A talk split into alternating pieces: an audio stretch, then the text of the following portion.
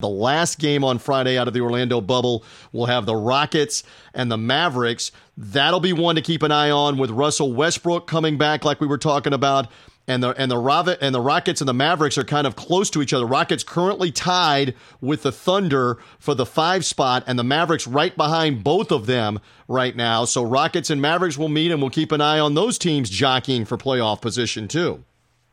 And Eric Gordon, unfortunately for the Rockets, will be out for at least a week, maybe two weeks. Hurt his ankle yesterday, but Westbrook showing no effects of uh, having COVID. He, yesterday had 19.6 boards, eight assists in only 26 minutes, and Harden dropped 35 in 29 minutes. And if I could touch real quick on Portland, which yeah. uh, is a two point two point favorite to Memphis in that in another afternoon game Friday because of the postponement.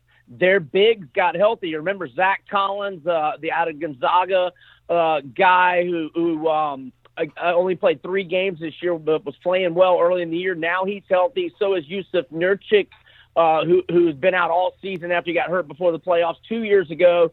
Yesterday, Collins had ten points, three rebounds, three assists, uh, and, and Nurkic, Nur, Nurkic, uh, he also thought I had his stats here. Oh, oh, he had five points, five boards, three assists, a steal and a block in 15 minutes. So they've got their bigs back.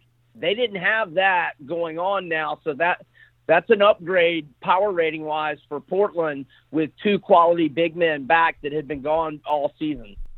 Thanks for listening to this segment of the Three Dog Thursday podcast. Reminder hear the full show through Red Circle Podcasting. Also, subscribe to the show on iTunes, Spotify, Google Podcasts, and Stitcher. And thank you for finding us for Three Dog Thursday.